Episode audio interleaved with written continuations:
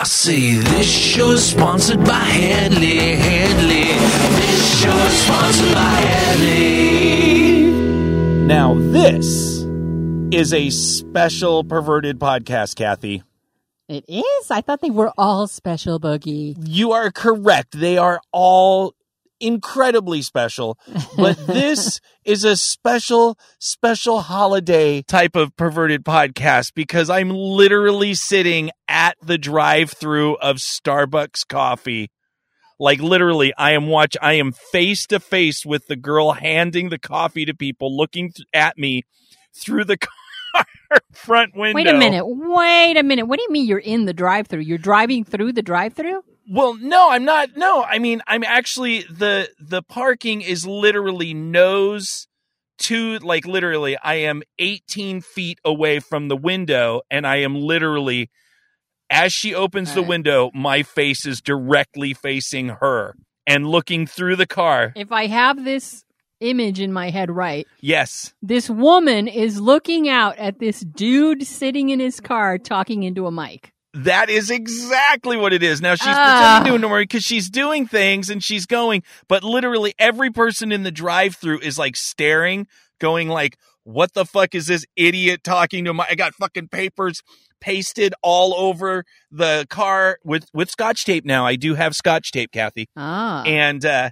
yes, and so I would like to say because we are now using the Wi-Fi from said Starbucks please stop into your local Starbucks and try the holiday coffee thing that they have. Are they our sponsor now? No, no, they are not. Headley is our goddamn glorious show sponsor. Why did you pick that space? Couldn't you have parked a little bit over so they weren't watching you? Well, I need the best internet because the hot. I have a different phone in the hot. Everything today, Kathy, Uh-huh. has gone. I had to upload the show to SoundCloud three different times because now SoundCloud is having problems. I'm having problems on Patreon. I'm having problems editing uh, my music in my music program. There's like buffering issues, like literally everything that can go wrong has gone wrong today technically. So I'm like, well, this'll just be something to throw on the pile. Oh my god. So we're on Starbucks Wi-Fi instead of me hotspotting from the phone. But fucking goddamn it, Kathy, What? we are here to do a show of shows. We are going to talk about life and sexuality and mental health and, and everything that is glorious. Cause that's what we fucking do. We don't give a fuck, Kathy. We get down. I'm facing. They're looking at me. I'm totally doing the Sicilian thing. I'm waving my hands. I'm talking to the mic. They're kind of glancing over at me. That's okay. I'm waving. Hi, how you doing, Starbucks? Oh my god. We're doing a show. Okay. The following show is for mature audiences only. Listener discretion is advised. And if you don't like it, please go fuck yourself. One, two, three, four. Do you feel your sex life is quite lame?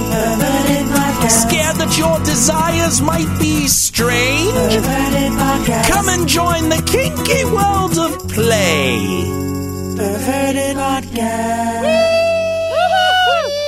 Hello and welcome to Perverted Podcast, the show where we sit at Starbucks and talk about kinky sex, the lifestyle, and the human mind. Recording once again through Zencastr because this pandemic is never going to end. I'm Kathy. I'm grumpy. It's it's true, but that's okay because I have Hathor now. Oh my god, what is that? Is that a new nickname from you?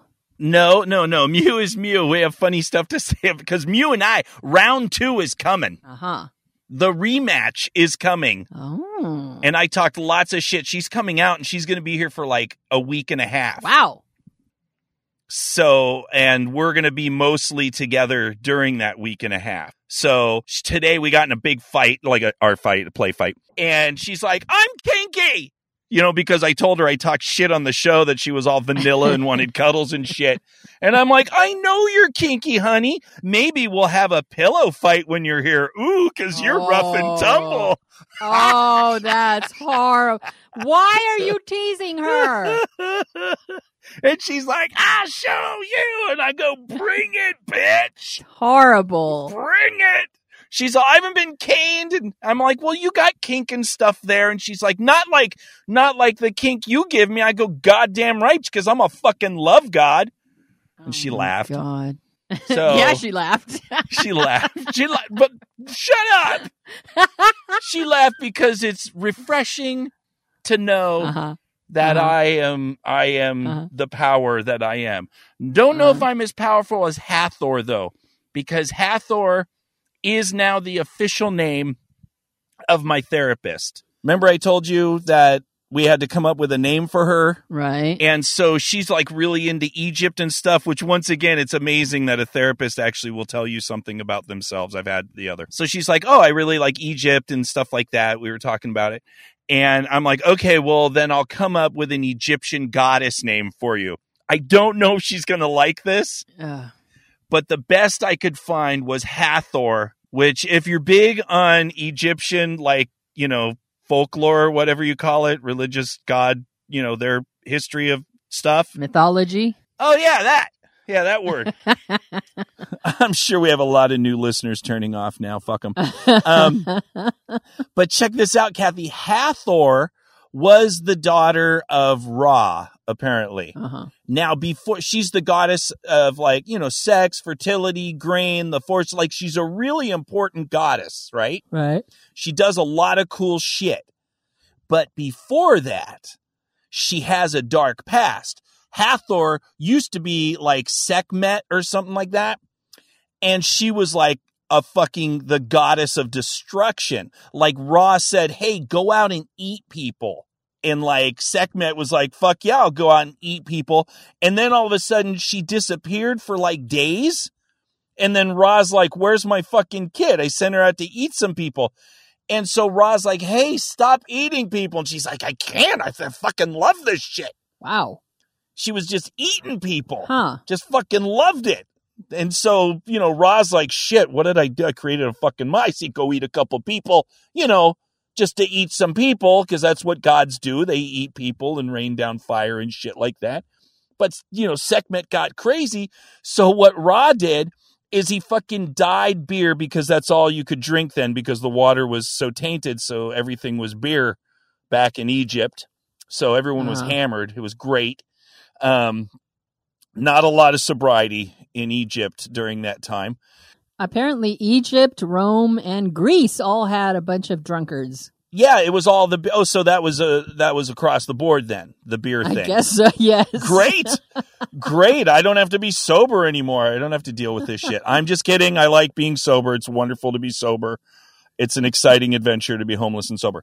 So I love Rod, it when you say that stuff. Your your your tone gets really monotonous, like monotone. shut it's up. a great life. I love it a lot.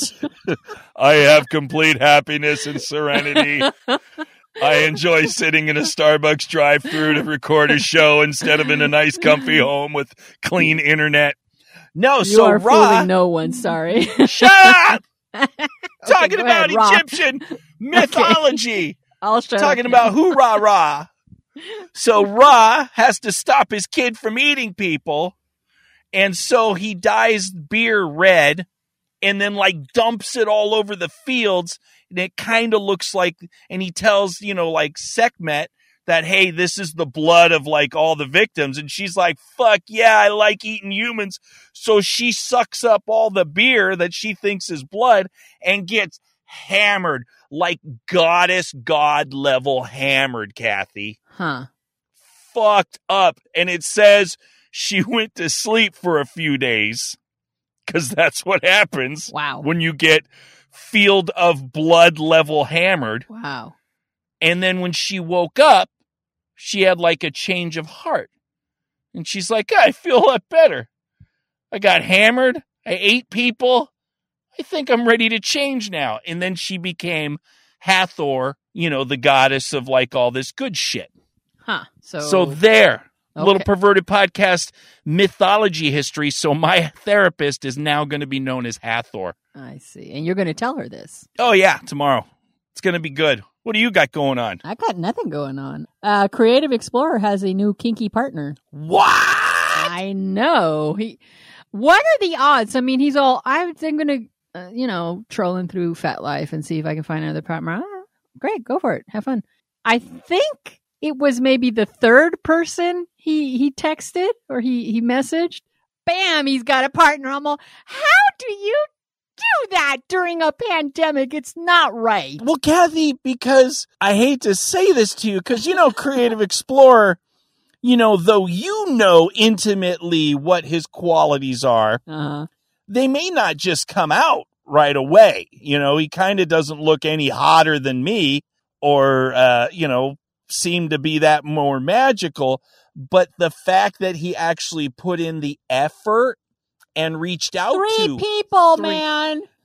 you know maybe it's three maybe it's ten i think the point to kathy looks at no other people No, That- no, no. I'm not comparing him to me. I'm just saying his luck is ridiculous. He No, reaches out. He basically did a search in his area, found one, and goes, boop, I think I'll try this one. And now they see each other every week. I'm all, really? What? You know, there's a pandemic going on. There's tons of people who aren't getting any, and your luck is does not seem warranted. I, I don't think it's fair. And I, you know what, Boogie, you need to contact some of your gods in mythology and and strike him down. we'll get sekhmet to get drunk again and maybe it'll switch her back. And i'll have her go eat creative explorer. Oh, brother. hey sekhmet here's some here's some water. It's good water. Hey i've been fooled before. No no look it's blue. Oh my god. Everybody likes blue water and she's like yeah fuck i gotta eat people again Well, you know, she's she's a really nice person. I've met her. You know, we've gotten to, all of us gotten together, and it's the the a bit of the roller coaster ride starts again, where now you have to be careful what you're doing. People have to get tested and have to have check-ins, and you know, you I get complacent when it's just me and him, and then it has to start over again, and it's just part of poly. You know, you you get used to something, and then an, in comes another partner, and you have to start up all the protocols again and yeah so that's me Well, I mean, it's healthy though. At least you guys are have things in place and safety and protocols. And obviously, there's, you know, people are getting sick, so you got to, you know.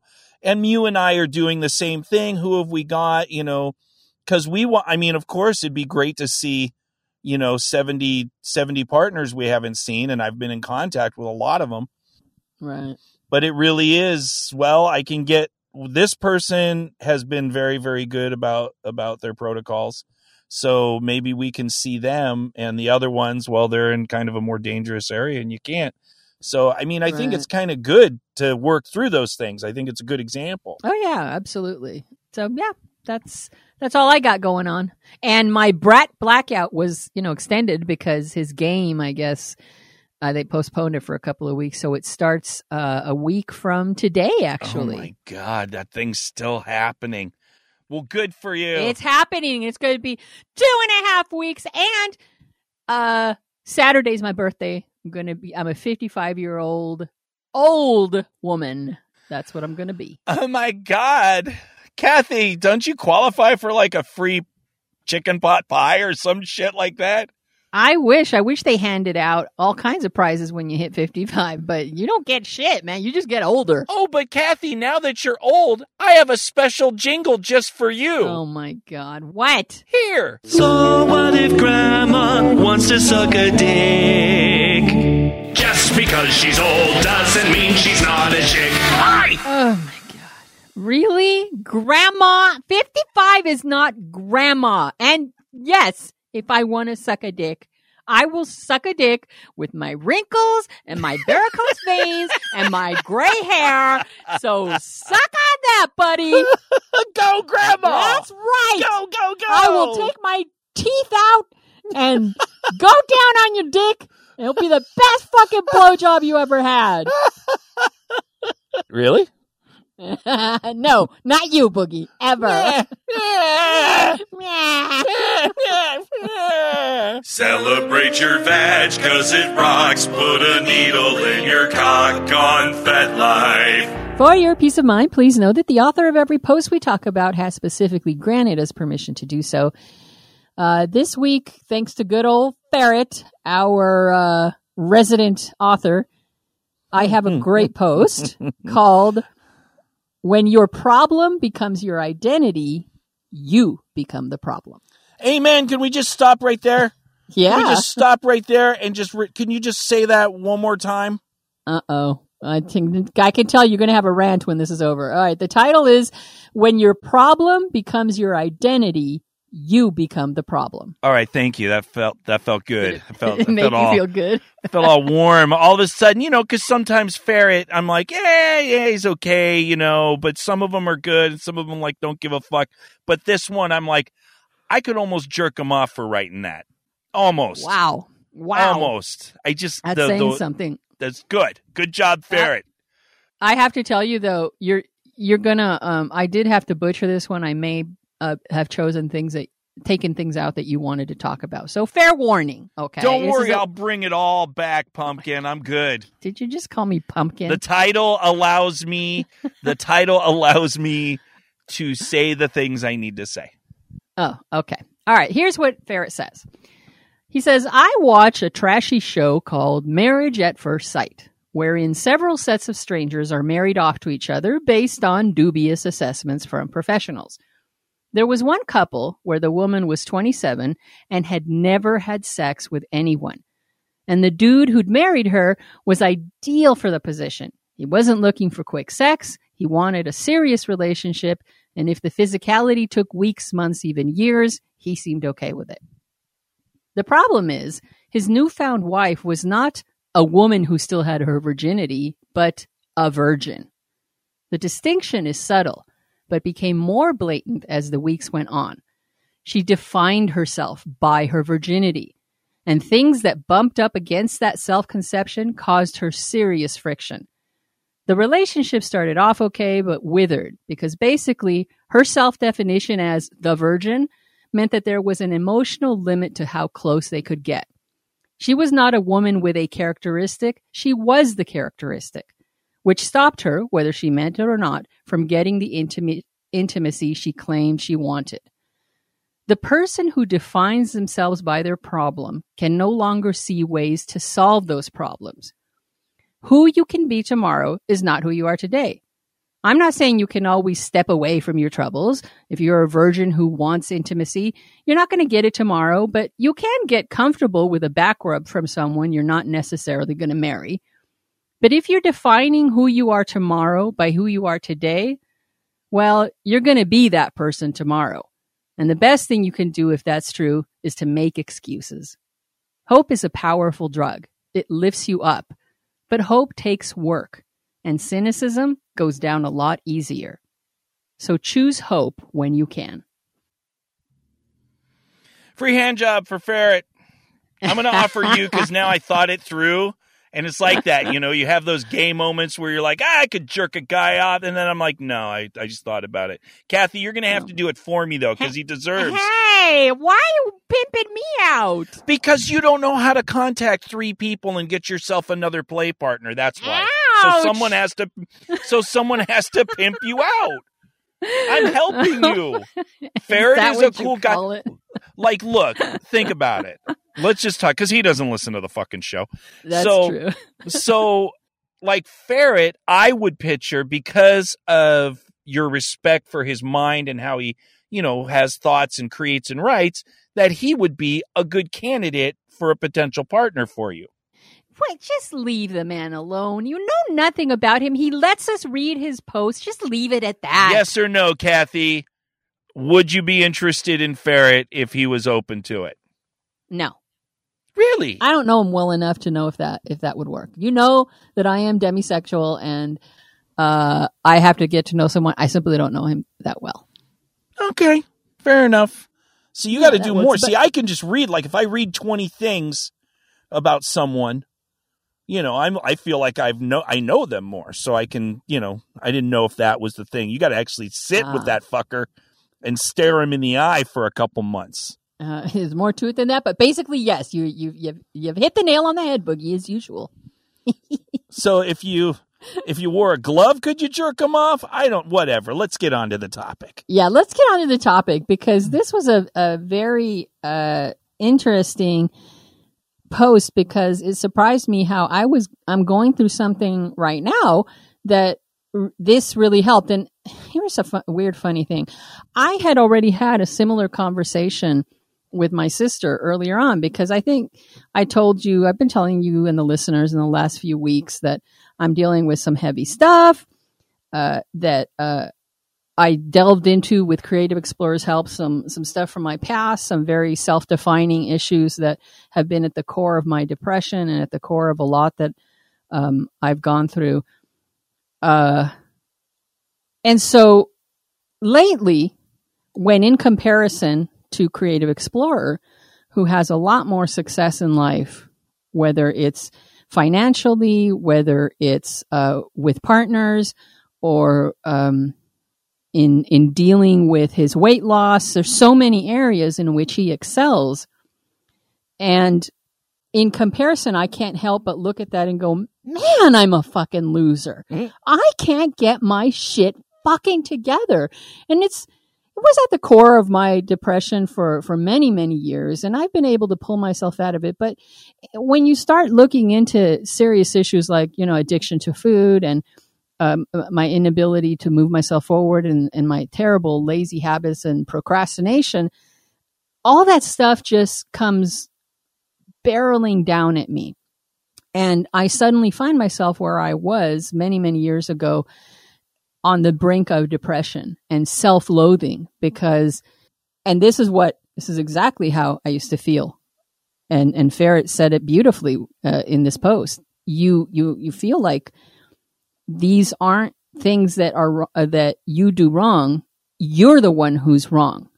That it in at the most at the worst time in my depression, I felt as if my very soul was stained with all of these things that were wrong with me. It was it was not I was imbued with failure. It, so I ceased to be somebody who was failing at certain things. I was a failure. And Right. lately that's been hitting me again without my even knowing it. It's been creeping up on me and creeping up on me. And and it's not his fault. It's just that in compare when you're standing next to someone who is succeeding a lot, one right after the other, and you're failing one right after the other, I start to internalize that. And just like Ferret says, I am a big loser and I can never pull myself uh, out of this. So I wanted to kind of read a small part of this e- text that my sister sent me when I was telling her about this, and, and I, I had been crying, and I told her how horrible it feels. And uh, the next day at work, um, she texted me and she said, Well, I just don't want you to get too down on yourself. It is never ending this need and this desire to fix ourselves and focus on what we don't like about ourselves. There will always be something to work on, something to feel bad about. And when you hit low points like you have recently, it's easy to forget, or more importantly, to dismiss the things that you have accomplished. Do you even realize how far you've come? You're an inspiration. I, of all people, know how difficult it is for you and me to take compliments. We are invariably thinking that the person giving the compliment has no clue what losers we really are. So, from one loser to another, you have come a long way and you need to cut yourself some slack. Amen. And those words, yes, they were like, they knocked me out of it instantly. I said, Oh my God, I can't believe how close I got to the horrible depressed state I used to be in so many years ago. And I started to pull myself out and, and look from the outside in and go, yeah, you know, I'm not a perfect human being, but I am not a loser. I fail a lot at stuff, but I'm not a failure. And so I thought this post of his was absolutely beautiful. And I wish I could have read the whole thing because, as usual, his posts are wonderful but very long, and I had to chop it all up. So that's my story, Boogie. I think that is an exceptional an exceptional personal testimony about the application of what he was talking about in this post. And I think it is really, really important to identify that moment that you get to choose am I going to be a victim or am I going to be a survivor? Right. Now, this goes for a lot of things, you know, because there's victim of mental illness, you know, because he was talking about his mental illness. But then we're also talking about people whose identities are based in something they were victimized, like they were the victim of abuse or they were, you know, basically abused. You were raised in a shitty household, you were sexually abused, you were raped, or, you know, any number of things that happen to you. And then there's the mental illness where it's like, well, some of this, your brain and your genetics lean towards you having the propensity towards depression, anxiety, panic disorder, schizophrenia, you know, all those different types of things. But both of them, you come to a point, usually, hopefully, as an adult, where you have to face Am I going to live my life as a victim or am I going to live my life as a survivor? And that's the point you had to come to today that was so critical because so many people decide, nope, I'm just going to make my identity as my excuse to stay in this misery for the rest of my life. And not only am I going to stay a victim, I'm going to now feed off of other people and basically abuse them so that I can survive by whatever little jolt that validation and that sympathy and that pity gives you. But it's not survivor. You're now surviving off of being codependent on other people and you're draining them and becoming toxic in their lives. And that was the angle that I was taking today for this post. There are a lot of different paths that you take once you start um, feeling as if you are the problem versus you just having a problem. And that's one of them. For me, it was depression and that, that played in beautifully with my learned helplessness. And other people, like the example he gave, is somebody who uh, they take on that name or that characteristic or that term they become that person. And when you're when that happens you you can't see outside of yourself. You can't even help yourself because you you accept that that is at the very core of who you are. So you stop trying to help yourself out of it. And like you say uh, one of the things that can happen is uh, you start looking at other people like, why can't you see that I'm just like this? Why aren't you supporting me? And what you're really doing is gathering around you people who feel the same way as you, who who uh, are okay with the story that you give, and you're suddenly in an echo chamber, and you're never going to get out of it.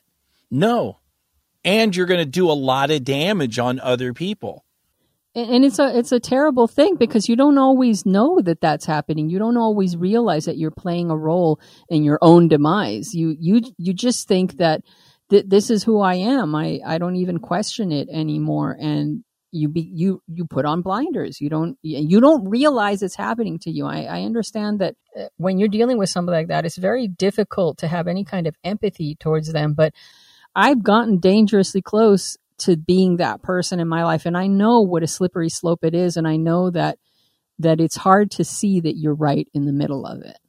Well, I was that person.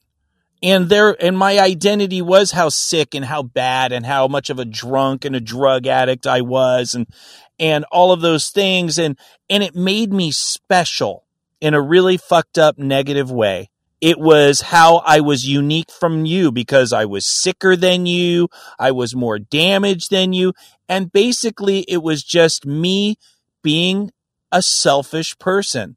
Didn't invalidate the fact that I had abuse as a child and, you know, mental issues. We're not, we're not taking that away from anyone that's been the victim of abuse or has mental illness. But there is a time where you know where most people know I am a burden to myself and everyone around me. This is not special. This does not make me a special person. Right. Yeah. And at that point, you ha- at some point you have to just say, am I going to live my life as a victim or am I going to make take some steps to not be that anymore? Right. And if you don't, I I can't be around those people. That's where I started to look at it from this angle and to look at how I abused people with my sickness and how people pulled away from me. And they had every right to pull away from me because I was fucking toxic. And even now, with all this stuff going on with me, when people pull away from me, I recognize it because it's hard to deal with where I'm at right now Right. Even though I make an effort and I have a therapist and I'm doing things, I'm working on the show and, you know, I'm doing things that are positive, it doesn't matter. You have the right as a person who has a- person with troubles in your life, you have the right to say, I can't take this. And especially if they're not going to make any effort to change or get better. Yeah, that that's a, a really sad point in a relationship with a friend that you have is when you realize you have to walk away. I've done that uh, with a couple of people in my life, and it was a really tough thing to do because you know that person simply does not understand why you're doing it. They think that you're in the wrong. They will go to their grave thinking what a bad person you are because you were a bad friend and you weren't there to support them. And you have to be okay with that. You have to be okay walking away knowing that that's how they're going to feel about you because your own peace of mind is what is what's has I know that sounds selfish but it has to be what matters most to you because the only real responsibility any of us have is to tend to our own well-being and then just like you say with the you know put the put the mask on yourself before you put it on the person next to you on your kid or someone you're taking Right. care of um, but uh, that's a, a, a crazy time when someone gets so far into their own head that you have to walk away and you will forever be known as the bad guy. Well, I don't really, I mean, to be honest, no matter what, everyone is the bad guy in that fucking person's life. It, you're just another fucking bad guy because they're going to go and complain about their fucking life to the next fucking sucker Yeah. that's going to give them there. Yeah. So I don't really, that, I mean, that's not really the issue with me. The issue is I fucking hate professional victims because they're toxic and they're selfish. And, and, and it's like, you don't know what it's like to be me. You don't, you're right. I don't. And I understand that. But at some point, either fucking kill yourself or fucking make an improvement Ah, wow, that's a harsh stance. because you're just going to be miserable for the rest of your fucking life. And that's the same message for me that I have to look in the mirror and go, look, dude, either fucking kill yourself or get a therapist because all I'm going to be is a, it, you're, what is the purpose of life? Is the purpose to have some sort of clarity or experience things? Or is it just to suffer and be miserable? If you have the opportunity to be to have any joy or peace in your life, you have to go for that at some point. Because if all you're going to be is miserable, what the fuck are you even doing on this planet? Uh, oh, yeah, that's a very harsh stance you take. I, I can understand what you're saying. I, I don't have that hard of a look at it. I, I'm, This is uh, but yeah, those are just two, two, you know, you and I are just displaying different, uh, approaches to this one thing. Well, I know people are going to tell me that I'm telling people to kill themselves, and in, in some ways I am because that's what works on me. Your approach doesn't have to be that. We need people that are nicer and softer and more patient. And we also need people that can look people in the eye and go, You're a professional fucking victim. I'm sorry that you were fucking hurt, but now it's time to grow up and start making effort to not turn into an abuser yourself. Just because you're not raping someone doesn't mean you can't hurt the people around you by constantly just staying a victim and draining the life out of people. I have so many examples of people in my life, including myself, that they just, they don't stop. And at some point, you got to go shit or get off the pot, bro. Right. And some people need that. I've had people do that to me and it saved my life. So when I tell people to shit or get off the pot, hopefully there's somebody else that if they need an extra, extra hug for another fucking 10 years, that there'll be someone to do it.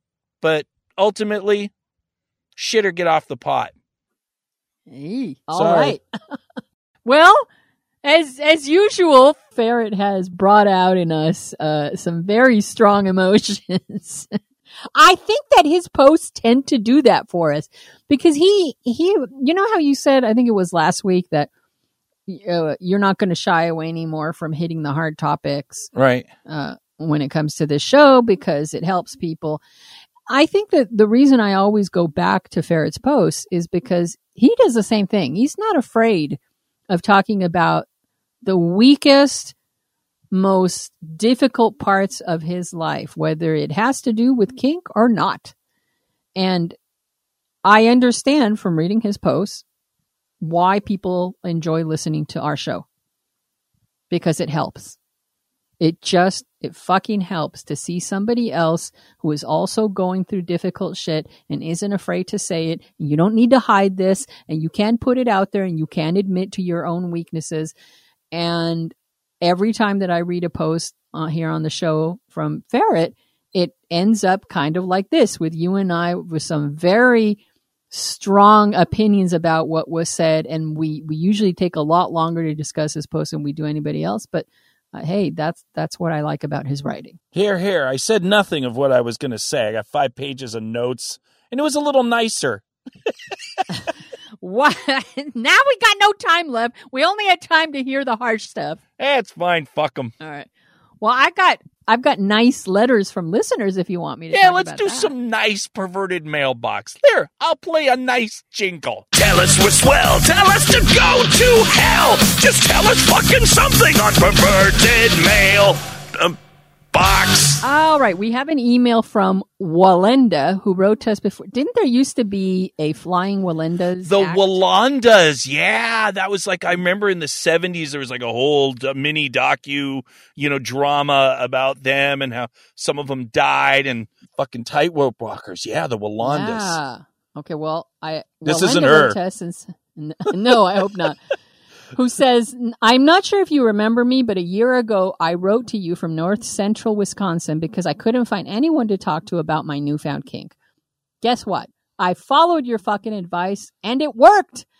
I explored FetLife groups around the state and found a group less than two hours away. I made it to my first munch in early March and there were about 30 people there. The topic was on safety and I ended up staying after to connect with people. It was there that I met my first real kink partner, a switch with years of experience in the lifestyle. I am his submissive and he is a great mentor, teaching me things I never dreamed I would enjoy doing. I also have another new partner who is my daddy, and I have found that I love the daddy little girl dynamic.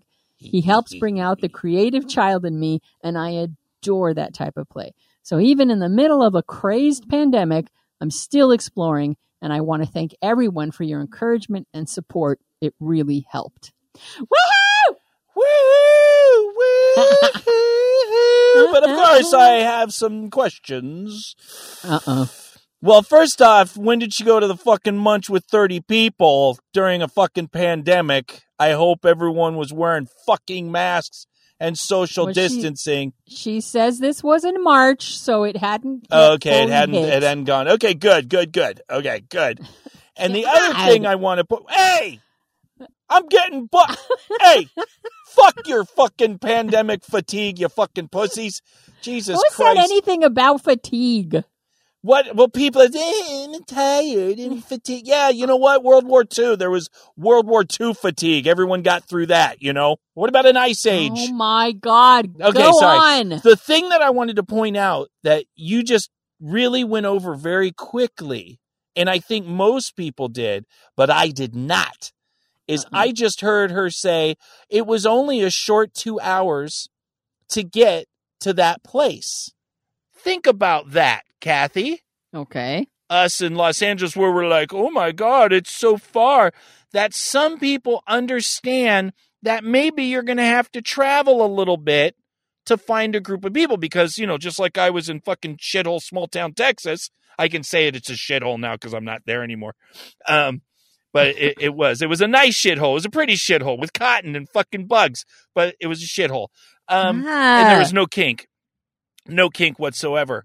So, but I know that if I would have driven a ways, I might have, I probably could have found some kink in San Antonio or whatever. But sometimes you may need to travel a bit. And it was so great to just hear her say it was only a couple hours away. It's true. That's you know that's the attitude you have to have. If it's not near you, you you're the, you unfortunately are in a place where you have to make that extra effort. But man, that effort can really be worth it. not saying that everybody's going to have her success, but as long as you're and let me just say be safe. You gotta be careful. Don't just Yes. run into some munch or some party and think that because these people are kinky, that they're your tribe and they're your family and you're 100% safe around them. You have to keep your guard up just like you do in every other part of your life. So I'm just gonna stick that little PSA in there. But otherwise, yeah, you gotta, you gotta go out and find what you want. And, and, if you're living in, you're unfortunately living in some place where there just is not a big kink scene, you're going to have to make that extra effort, but it, it can absolutely be worth it. Absolutely. Yeah, okay, I have one more from Reserved Cock Slut who wrote to us and said, Thank you so much. I knew you'd like that. I, I'm a reserved cock slut, which means I am a. How do you get a reservation with this bitch? Like that's Oh what I oh want to know. God. Is there a sign up sheet? Is there a waiting period? What's what is what's the protocol here? How do I get She's a been- reservation with the cock slut? She's she's been reserved. That someone has made the reservation and she's no longer available. So maybe that's what Shouldn't it means. be no longer available, cock slut? Then, because now I got my hopes up for like literally 42 seconds, and now they've Poor been Boogie. dashed. Stop being the victim, you. Because that doesn't mean she's been reserved. That means she is now taken, bro. Oh my God! Can we get on with her email, please? Don't shoot down my dream. Okay, fine. She says to us, Thank you so much for your podcast. I'm not new to kink, but I'm kind of virginy with trying things that turn me on. I'm in my first DS dynamic with an experienced Dom, and I'm enjoying it just as much as I thought I would. You two answer questions I didn't even know I had and are helping me grow into my kink and myself. Here, here. Already taken, cock slut. Ow. We're totally reading that wrong. It probably means I'm reserved, like I'm I'm more withdrawn or or I'm not quite as Or it outgoing. means yeah, I'm reserved. Yeah, yeah. Like I'm, you know, I'm a cock slut, but I'm not everybody's cock slut. Just because I'm a cock slut doesn't mean I'm your cock slut, Mister. Assume everyone wants me. Wait, is that was I Mr. just saying it to myself? Yes, I think you're describing yourself. Well, I mean, I can fantasize that everyone wants me, but I'm pretty well accepting that everyone does not want me, especially this girl in drive-through that I'm staring at. Hey, baby, how you doing? Boogie, are they hearing what you're saying and are you screaming out the No. word Well, cock yeah, I'm screaming, but it's chilly out, so the windows are up. Oh But the people in drive-through, they're looking at me now. I'm slapping the windows like I'm trying to escape. Oh, let me out here! I'm dying in this car. I'm dying. Stop it because you're going to interrupt the show because someone's going to take you seriously, call the police, you'll get a rap on the door, and that'll be the end of the show. The cops will be all get a coat hanger. I'm trapped in the car. Is Geeky World News a social enigma? I don't know, let's ask Enigma. He should know because he's got the same name? Well, if I could see your face, I can feel the canary smiling, the cat that ate the canary smiling that is that is just literally coming through at me. Yes. That Enigma had some sort of shenanigans. I'm not going to get my hopes up, Right. Uh, Yeah, that's fair. That's fair. but you had shenanigans last night. I did, uh, and yes, n- it's good to keep your hopes like at a, at a moderate level because it was it was digital shenanigans. But Okay. Uh, so last night I was uh, you know just putzing around Discord, chatting with people, when the owners of our very own kazoo reached out to me and they were like, "Hey, would you mind because we're going to bed? If you would, uh, would you mind uh, edging our our little kazoo pet?" And I was like, "Of course." I would love to help edge her. Well, well, all right. Um, and and, and sh- she and I have chatted and flirted a little bit, so it was like it was an, it wasn't like an out of the blue sort of thing, but it was a little bit random.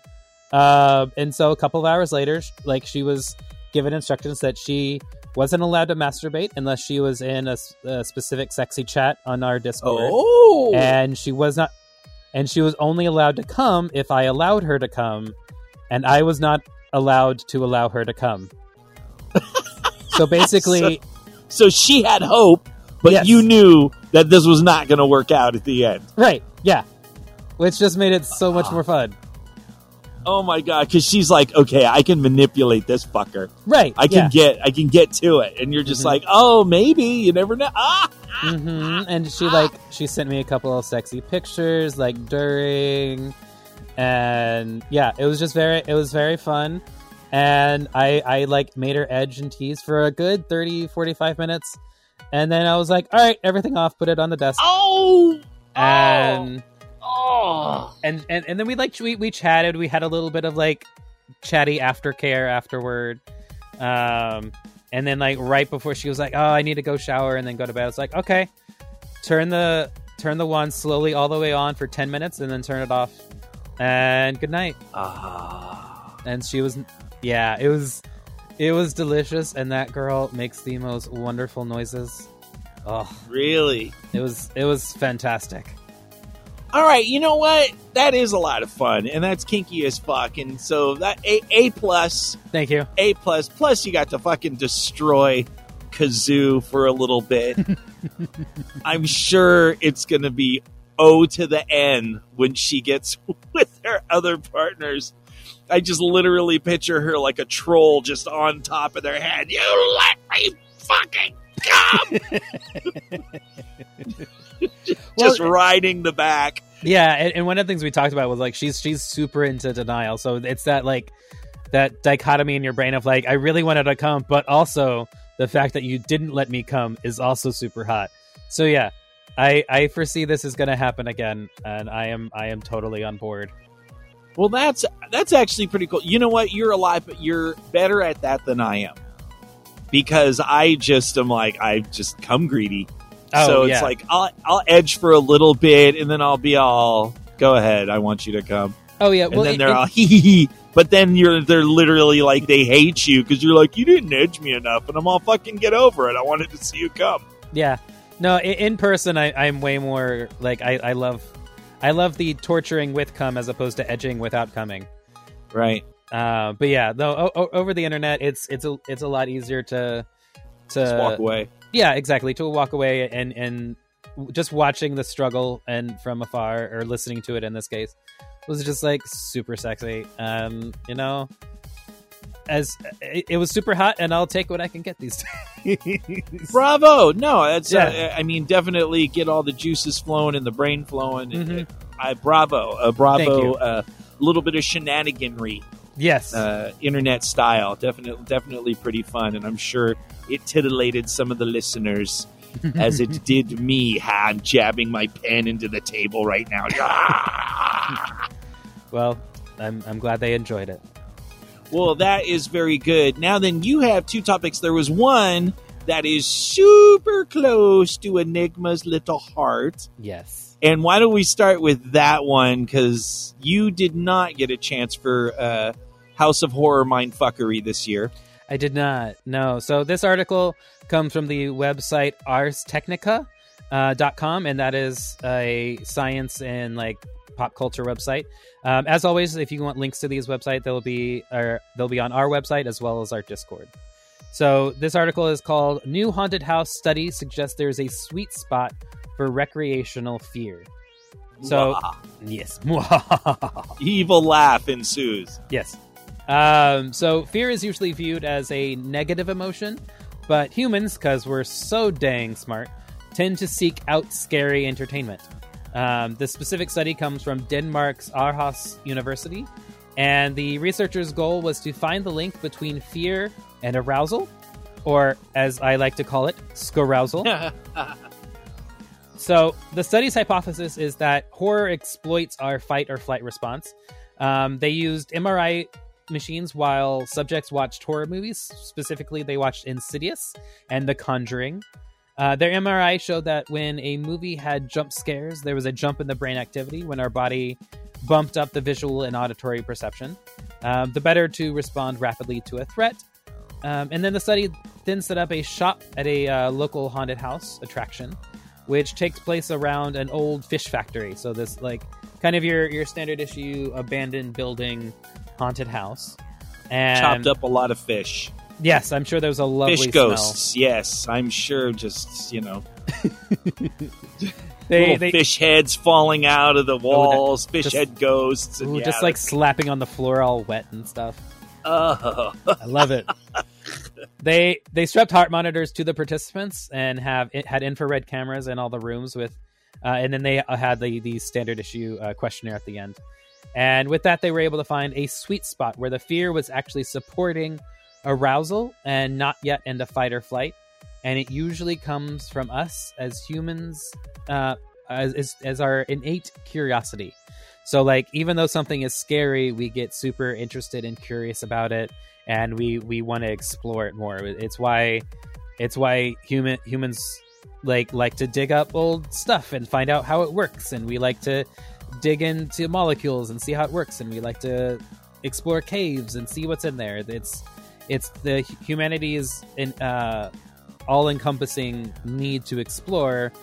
So that's why like our brain when we're scared but we're also kind of excited we kind of it, it fights against our, our fight or flight response and that's where kind of the arousal comes from because we know we're going to discover something cool or get some sort of thrill at the end of that scare. So it's like Yeah. a process. yeah exactly and and a lot of this goes into uh fear play which is something that uh, you and i are both into and like you said uh every october except for this october uh, it, i like to work at haunted houses because for me mind fuckery is my favorite kind of fuckery Indeed. and oh it's so much fun and it's it's all consensual because when you come into a haunted house you are you are saying yes please scare me and and turn on turn me on in this way and i say happily and willingly and ugh, it's just so much fun um Put it away, Enigma. no no you can't make me whack your penis. Wait a minute. Is that your microphone or my microphone? Don't whack your penis against the microphone. Unless you have your little fuzzy, you know, nose thing on it. don't worry I, I, I will not touch the microphone to my penis. Okay, very good. Thank you. Uh, but yeah, like uh, w- one story that I, I like to tell is a couple years ago, I was working at Six Flags up here, working their Fright Fest, and this it was near the end of the night, and there were these two girls coming through, and it was uh, end of the night on like a Sunday, so it was a it was kind of a slow night, so they were able to come through multiple times, and and and each time they, they were out yes i i would hope so and so they so each time they came through they were very much like mm, i'm not scared you're not scaring me like not in the mean bitchy way but in in definitely like the kind of like fun teasing sort of way i was like a little bratty. Yeah. Oh, yeah, yes. A little bratty, a little bratty. And I'm like, oh, oh, this is a challenge. Okay. And so, like, I kept at, at them. They came through like three, four, or five times. And on the fifth time, so I know that they finished, uh, I was able to uh, time my jump scare with a fog machine and come around this one girl who was dressed in a uh, onesie from um, uh, Nightmare Before Christmas. She was dressed as Jack in a nice, cute onesie, Nice. and I was able to come around her in the fog, and I made her scream. And let me tell you, Boogie, the eye contact that she gave me was like if we weren't in a very public place, I might have taken her off into a corner. Like it was that sort of like Yeah. I Wow. got her, and then they You didn't come got through her. again. It was like I, I I felt very gratified with all of that. That is good. She got the scare nut. She did. She she nutted in, in, in fear, and I I w- w- what's funny is like working at the at the park. You're allowed to cut like when at the end of the night you're allowed to walk through the park, and I made sure that like I put my glasses on and I was looking for that that Jack onesie. I was I was trying to find that girl, but unfortunately I did not find her. But Oh, oh the love. Right. get- the ship sailed. it, it wasn't meant to be more than a night but but yeah no so for for me fear play is is incredibly fun and it's a big part of my of my kink for sure Well, I had a lot of fun with this because, of course, you know, we're we're talking about haunted houses in the study, and they're talking about fight or flight. And so now let's move into the applications of fear Okay. in uh, kinky play with our partners. So the the article, the study talked about slow fear Right. and fast fear. So one is the anticipation, and one is that scary jump. And then it also talked about predictability and unpredictability. So that is something that is very, very common in most, um, I would say, most power exchange play scenes Mhm. because the I'll just explain it like this: the slow fear would be what is the dom going to do next Right. Right. what is going to happen to me next. You know, I hear all this foreboding, doesn't matter, male dom, female dom, um, all this foreboding, oh, you better, this is going to happen. And, you, uh, you know, I got these toys out, and maybe I put a chainsaw flogger out and some barbed wire, and I'm never going to use that one, but fuck it, just to fuck with their heads, and they're tied up, and they don't know what's coming, and that is the slow building fear that they have. And then, of course, when they're looking in the other direction and I'm talking very calmly and dominant to them and I'm like you're going to do this and I'm going to do this and right in the middle of that I will smack the leather table with a cane and make them jump hmm and it'll scare the shit out of them. So that would be a type of jump scare that we do in fear play uh, when we play with somebody. So the two reactions for that are are really interesting in the sense that a lot of people that want to be on the bottom are looking for a power exchange. So fear is something that gets them out of that. The unpredictability aspect of fear is the thing that takes them out of control. Because, you know, a lot of people that bottom, you know, a lot of them have like jobs or they're managers or parents or whatever, and they have to have a lot of control. So they seek to give up control a lot of times when they bottom. And so fear is is used very effectively to take away their control because they don't know what's going to happen next. Or if you're doing jump scare type of scares in play, you know, which can also be just the cane strike, you know, can it can be the paddle, it can be the hand, can be, you know, any number of things. Could you just grabbing hair and pulling back? Um, there's a million different types of unpredictable things that can happen in a play scene that absolutely creates that eye contact arousal that you just talked about. Right. And that is how kind of I use fear, and I see fear being used in the power exchange dynamics. Do you agree? Disagree? Oh, I, I 100% agree. Like I, I love I love setting out the toys beforehand and just being like these are all the things that I'm going to use on you in the next 30, 45 hour whatever it is. So like that sort of fear play and I let like putting down some things that like maybe they don't know what it does and they don't know what it feels like. Like we've talked about pervertibles before. I have some uh, lovely pervertibles that inflict some delicious pain. But like when you look at them, like one of them's just like a rubber tube Right? and y- you have no idea how this is going to feel until I use it on you. So there's that nervousness of like, is that gonna is it gonna be thuddy? Is it gonna be stingy? Am I gonna like it?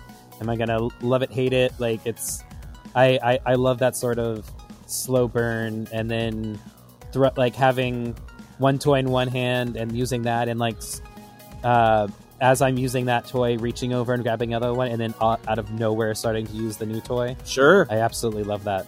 Absolutely. And going back to the tube thing that you had, that also can, because I've had that too, where they look at something and they go, oh, that's not going to be anything. Like the book paddles were always deceptive because they don't realize the weight creates like literally it moves your entire person. So they look and they go, Right. oh, book paddle, paddle. And then you go, okay. And you go, thunk.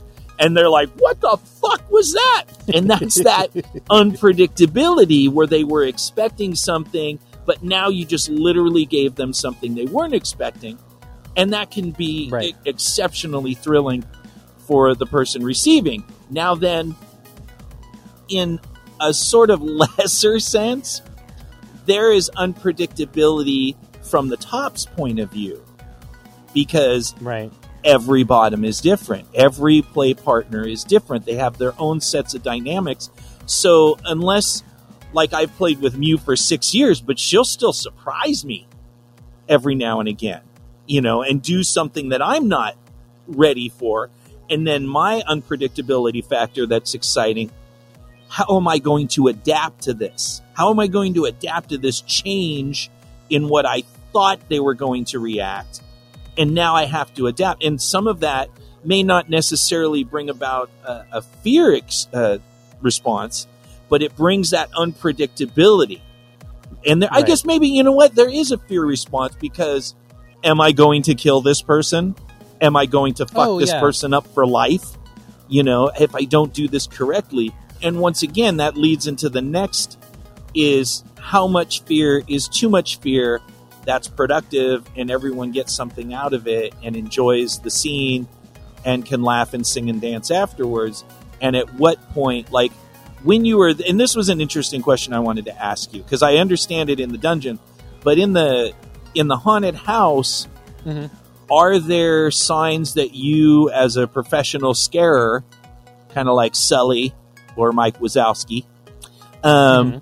as a professional scarer, um, are there signs that you look for that this person is now not having fun and I should back off? Very much so. Like there, there's a lot of uh, parents who like to bring their kids through haunted houses, and Smart. you, y- right? uh, It's it no no trauma there, uh, but like i- i- if they're already buried in in their mother's skirt and they're already terrified, like without me doing anything, I have like I am I'm not going to go anywhere near that kid. Right. like I- i have zero interest. And the same thing with with with adults. Like if they are obviously terrified like they have friends basically carrying them they're so scared. I'm i'm less interested in that. I'm more interested in like that girl who's who's acting tough and and she wants to be scared. She is there for me to do my job that is something i am way more interested in tackling than the little kid who's already scared and i like i have like i, I just feel bad Right. going after that kid. because at, at that point it's just trauma you're you're just you Yes. know it's not doing like like things i'll look for in the dungeon you know and once again if you have negotiated like the person that you are uh, tormenting consensually is like i want to be pushed and i want to be pushed in this way so if you see this this and this uh, if i don't say my safe word i want you to consensual non-consent me and push me past that. That is one thing, and that's wonderful. It usually works best with people that you know and trust, um, right. more than just doing it new because people don't look for the signs. But if you haven't negotiated that, then there are things that I look for. You know, if the laughing and scaring turns into crying, but it's like a kind of a, a stressed crying, Mhm. um, I'm going to check in at that point and make sure that we're still on the path. Um, obviously, if somebody curls into a ball in a defensive position, which happens to Mew uh, sometimes, Right. if you jump scare Mew, she will collapse into a ball and cry. She is not into jump scare at all. She's pretty good with the building and, and stuff like that. But like jumping out from behind a wall and shit like that, she will literally break down. And that is something that she she can't do. She's gotten over a lot of fears. That one is still stuck with her. So obviously, if somebody breaks down and curls into a defensive position, they're they're saying, "I can't take any more of this." Um, Right. If they're kind of a bewildered look on their face where the eyes are kind of darting around a little bit or the face starts getting you know losing color um, you know those are kind of stress signs. Mhm. you know like the eyes are jumping around and they're looking around and they don't know or there's shortness of breath and things like that. I mean those are definitely things to watch out for. And like i said for some people that's their point to where they're about to then knock into a deeper level of subspace Right. And and if I'm playing with somebody and we and they haven't told me about that and like this isn't something that they're going for, if I start seeing those signs, the scene is over.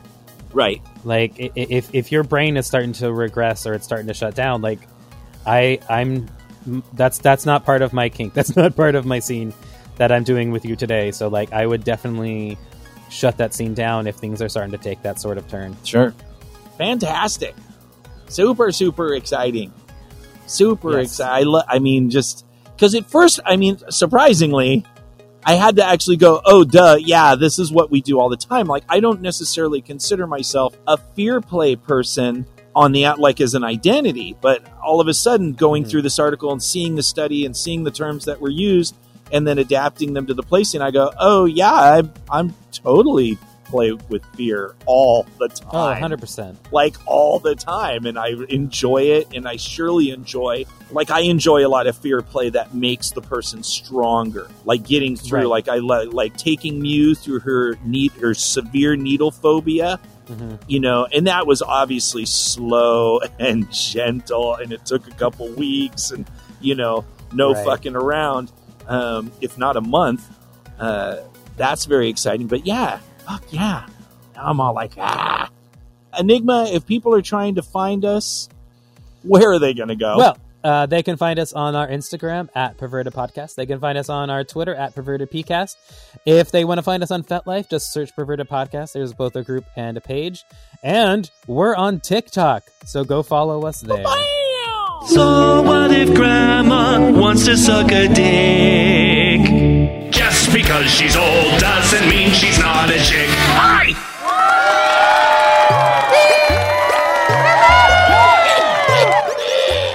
Wow! We have come to the end of show 288, everyone. Don't let your fears get the better of you. Write to us at pervertedpodcast at gmail.com or fetlife.com forward slash perverted podcast. And tell us what's going on in your kinky pandemic lives. And as always, if you look forward to our uploads every week, please consider supporting the show with us with as little as $5 a month by visiting us on patreon.com forward slash perverted podcast. Kathy, I am so excited to have done a show today. I feel the eye of the tiger burning inside my loins, which is a very awkward sight, actually. I don't know if that's going to work. Ah. But I just heard that song last night, so it's, you know, cheesy 80s, got me all pumped up. But it is exciting, and for those people that are thinking that I told everyone to kill yourself, I did!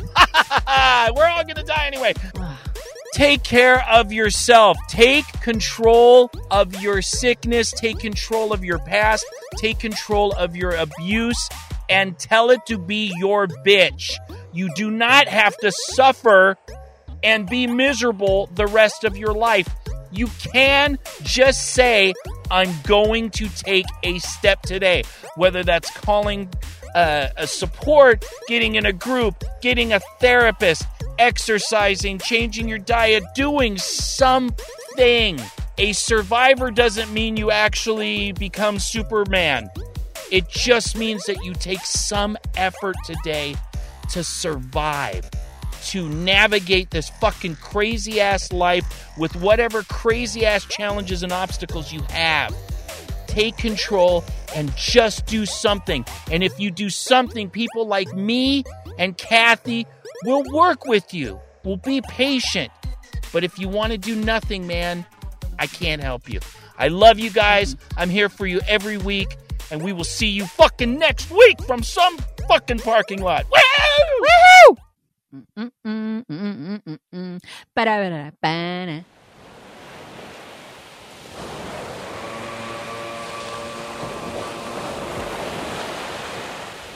Pookie the beluga whale had a problem. Was a child actor, but now's an alcoholic. Total spoiled brat, but now he's on the skids. Drinking stolen rum from sunken pirate ships. The bottom of the glacier looks better from the top. When you shit on those who love you, no one's sad when you fall off.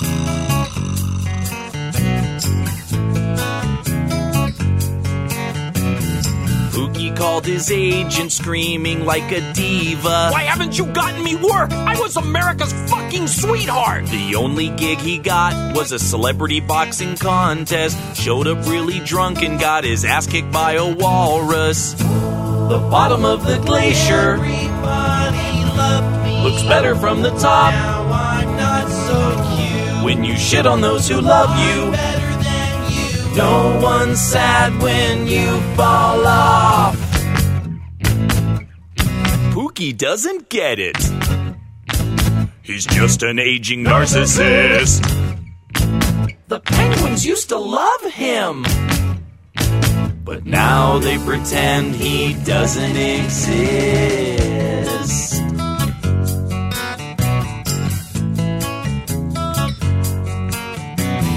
Pookie the beluga whale hit a new low for boozy. Let the Eskimos have sex with his blowhole. Ew, Ew, ew.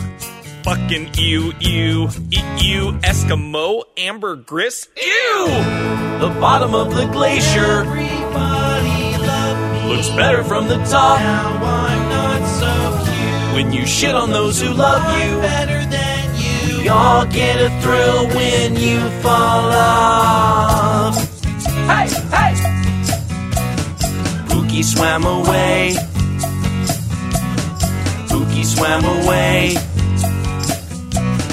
Pookie swam away.